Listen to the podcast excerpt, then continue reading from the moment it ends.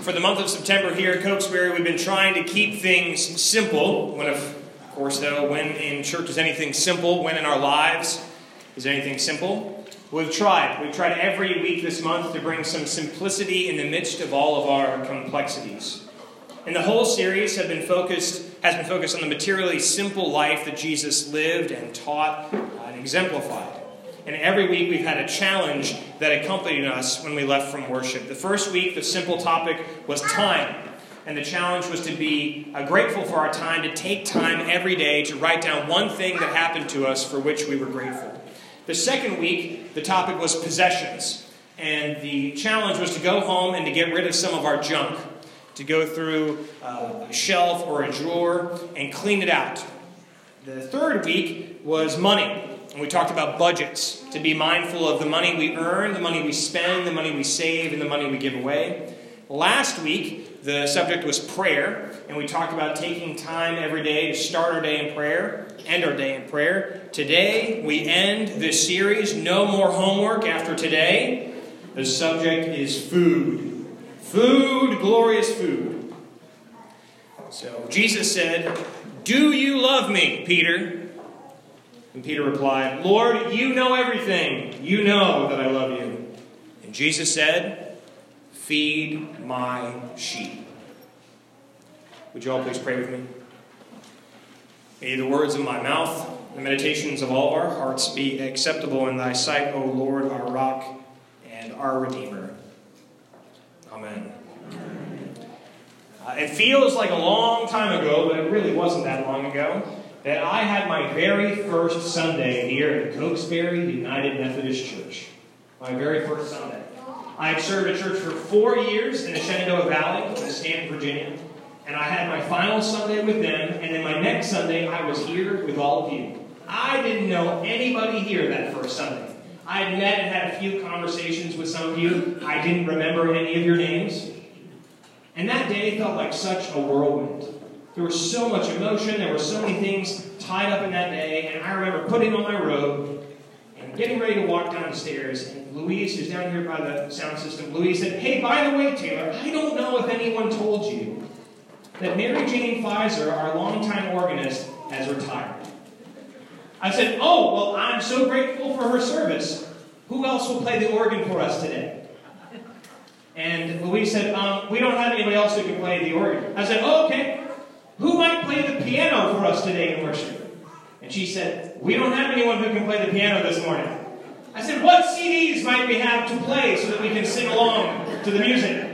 And she said, "We do not yet have C Ds to sing along to." I said, "Oh, so Louise, what you're telling me is that I need to sing and lead the congregation in our three hymns on my very first Sunday." And she said, "Amen." And so I came down here, and I thought I was going to blow a gasket. Not only have, did I have the nerves around worship, the nerves of preaching, I had to also stand and say, turn to hymn number three forty-five, "Join me in the singing of the following hymn." I don't really remember anything else. That's it. I, there was one little brief moment I do remember. I was worried, because I had invited all the children to come forward for the children's message, and I had a joke in my head, and I didn't know how it was going to land. So I had all the children gathered here with me, and my son Elijah was on my arm, and I said, "Friends, you are my favorite people in this church, because I am closer in age to all of you than the rest of these people." And for a brief moment, no one laughed. Hanging there in the air was this tepid silence, and in that silence, I heard the bishop calling me, "You cannot stay in this church." So I made the joke, and then finally that silence turned into cacophonous laughter, and I thought, these are my people. I will stay here. This is going to be good. I don't remember anything else about worship. It's really a blur. If you ask me what the text was, I couldn't tell you. If you ask me what the sermon was, I have to pull it out of my drawer. I don't remember. It was so much of a whirlwind. So much so that I felt like I blinked, and I was here, and then I was upstairs in the fellowship hall. Because we had had everyone gathered together for a meal. So not only did we want to worship together, we wanted to have a meal together, we wanted to break bread, so that you could ask me three thousand questions. So I blinked and I found myself upstairs at a table with my wife and my son and somebody, it was Eunice Bonner, who's upstairs right now, elbowed me in my And she said, remember, you're the pastor. You need to pray before we can eat. And so I stood up. Well, there's Eunice right there. And so I stood up to pray. And I don't quite remember what I said, but I'm sure it was something like, Lord, bless this food that it might nourish our bodies and our bodies to your service. We are grateful for the land that it came from, the lives that were sacrificed for it. Help us, O Lord, to be mindful of those who do not have a meal like this or friends like these. Amen. And then you asked me three thousand questions. And at the very end, when we finally said it's time to go home, I said, thanks be to God. And someone came up to me. And for the life of me, I cannot remember who it was. I know it was a woman. She came up to me and she said, I have one last question. I thought, of course, you have one last question. What might it be? And she said, are you going to pray like that every time we have a meal? I said, what do you mean am I going to? Did I, did I forget to thank God for the food? How could I have messed up the prayer? I said, what do you mean am I going to pray like that every time we have a meal? And she said, I really don't like thinking about things having to die so that I can eat. I said, ma'am, we cannot eat unless something dies. That's the kind of the whole point. And she said, well, I know, but I don't want to have to think about it. I don't want to have to think about it. When we eat, when we eat, we are doing something remarkably profound. It is always more than just satiating the hunger in our bellies.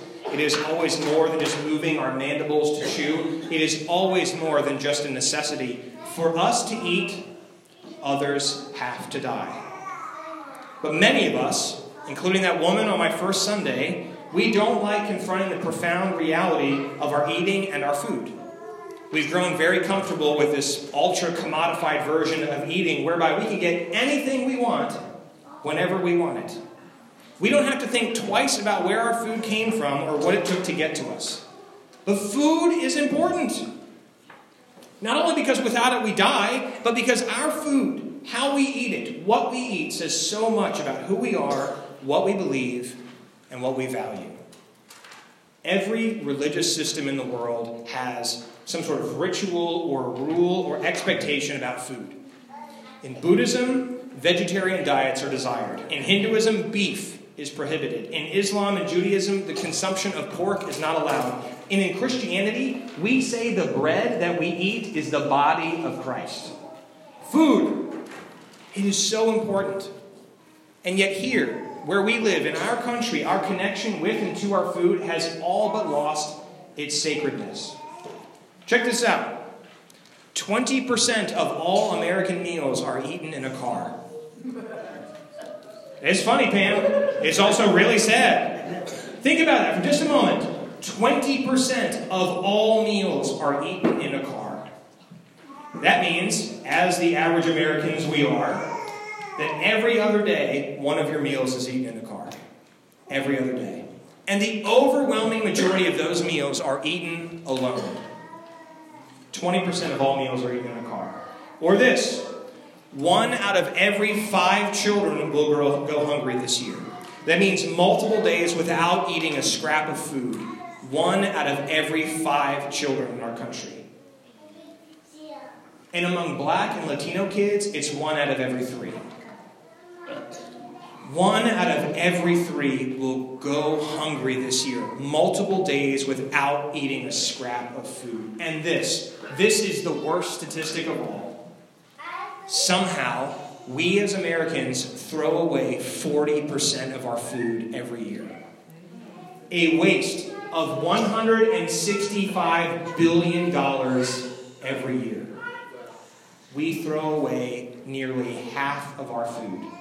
So imagine you can, the last time you went to the supermarket, imagine that shopping cart full of stuff. Four out of every ten items we throw away. forty percent of our food is wasted. We have such little respect for the food we eat, and apparently for the food we don't eat, that we don't even think about what we eat. And those who hold all the power, the economic power in food distribution, they have convinced us that we should prefer food that has already been prepared for us. There are countless companies that will grow, and deliver and cook our food for us, just like our mothers used to do, and then convince us to eat it. That they do not yet offer to insert it pre-chewed into our mouths is only because they haven't figured out how that can make them any money. Food is theologically and biologically essential, and yet it is just another chore on our never-ending to-do list. And with every passing year, our kitchens more and re- more resemble gas stations, and our homes more and more resemble motels. Eating. Eating food is one of the most basic and primal and simple things we can ever do, in which we learn about the goodness of God's creation. Eating. Eating food with other people is without a doubt one of the most important and spiritual things we can ever do, because it destroys the barriers between us. Friends, we are what we eat. Or perhaps better put, we are consumed by what we consume. So it was on the other side of Easter. The other side of Easter, the disciples went fishing. And they came back to the shore and they saw a man standing by a charcoal fire. And some of them know and some of them don't know that it's Jesus. And Jesus has decided to make breakfast. Fish and bread. The disciples get off the boat. He says, bring me some fish. He cooks some more, and they sit down to eat. And we don't know at all what they talked about while they ate. We only know that once they were filled, once they had had their breakfast, Jesus pulls Peter aside. Peter, do you love me? Of course I do, Lord Peter. Do you love me? You know that I love you, Lord Peter. Do you love me? Feed my sheep. Peter is asked three times, because he had denied Jesus three times. It happens by a charcoal fire because Peter had denied Jesus by a charcoal fire. He has three chances to redeem himself. Do you really love me? If you love me, feed my sheep. The food by the shore is simple, it is local, it is fresh, and it is only after eating that Peter is in the place to be redeemed, that he can turn back from his wanderings. It is in the call to feed the sheep, the disciples, both literally and figuratively, that Peter becomes who he was meant to be. This story, this moment by the charcoal fire, this breakfast by the sea is a prelude to what we do here whenever we have communion. Because when we commune together, it is just like we are by that seashore with Jesus. As we break bread, we are being warmed by that fire. We are being filled with the bread of life to do the work of God in the world, and we are made light in our willingness to answer that same question. Do you love me? You might not know this, but Jesus was a good Southern boy, and he knew the quickest way to someone's heart is through their belly. There's a vulnerability, strangely enough, that comes with food, with gathering around a table together, because taking the time to eat a meal, whether simple or complex, to make it and eat it shows a real love for those who receive it. I imagine if I walked out right now and asked you to talk about the most profound moment of your life, a, a time of transformation, some of you would tell me a story about a table, about a meal, about a time where your life was changed. And yet, for some reason, eating around a table with others is happening less and less and less. We see our eating of food as just another notch on a checklist of things to do instead of the most important thing we can do. Because this table and this sanctuary, this is not the only place where Jesus is revealed to us in the breaking of bread. This table extends out beyond our sanctuary to our tables at home, to the tables at our restaurants, the meals we eat, the people we eat with, the bread we break. It is all opportunities for Jesus to be revealed to us.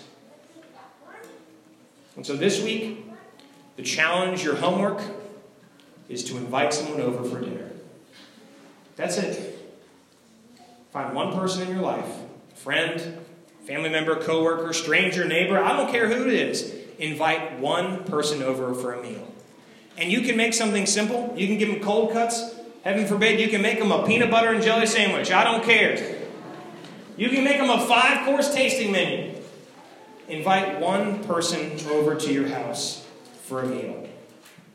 And it might sound overly simplistic, and that, I, my friends, I promise you, that's the whole point. We want everyone to consider how their tables at home are an echo of the table here in our sanctuary, and how gathering at home with food for others is a foretaste of the kingdom of heaven on earth. But I know some of you like extra credit. You want to take it another step. I know some of you need extra credit, and that's for you. So you, you can leave it right there, or you can take it one step further and go through all your food.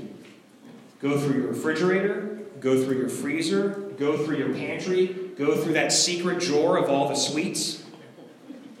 Throw away anything that's expired and look at every other item and really ask yourself, am I going to eat this? Because if the answer is no, one out of every five children will be hungry this year. We throw forty percent of our food away. If there is food in your refrigerator or your freezer or your cabinet that is still good that you will not eat, bring it to a food bank. Bring it to a food pantry. Bring it to us. We will bring it to someone. It is absurd that one in five children will go hungry this year. It is absurd that we throw forty percent of our food away. So you can invite someone over for a meal. You can take a step forward, go through all of the food in your house. But if you want all the extra credit you can muster, if you want to get that gold star, if you want to be my best friend in this church, I like having lots of best friends. You can invite someone to this table next week to eat.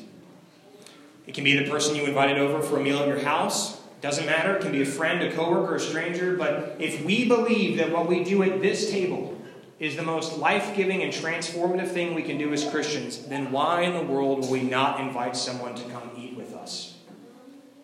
This table, the tables upstairs when we have our celebration today, our tables at home, they are just like this one.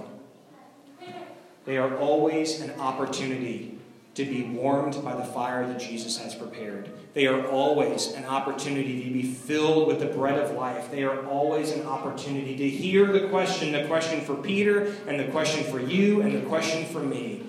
Do you love me? So I offer this to you in the name of the Father, the Son, and the Holy Spirit, one God, now and forever. Amen. Amen.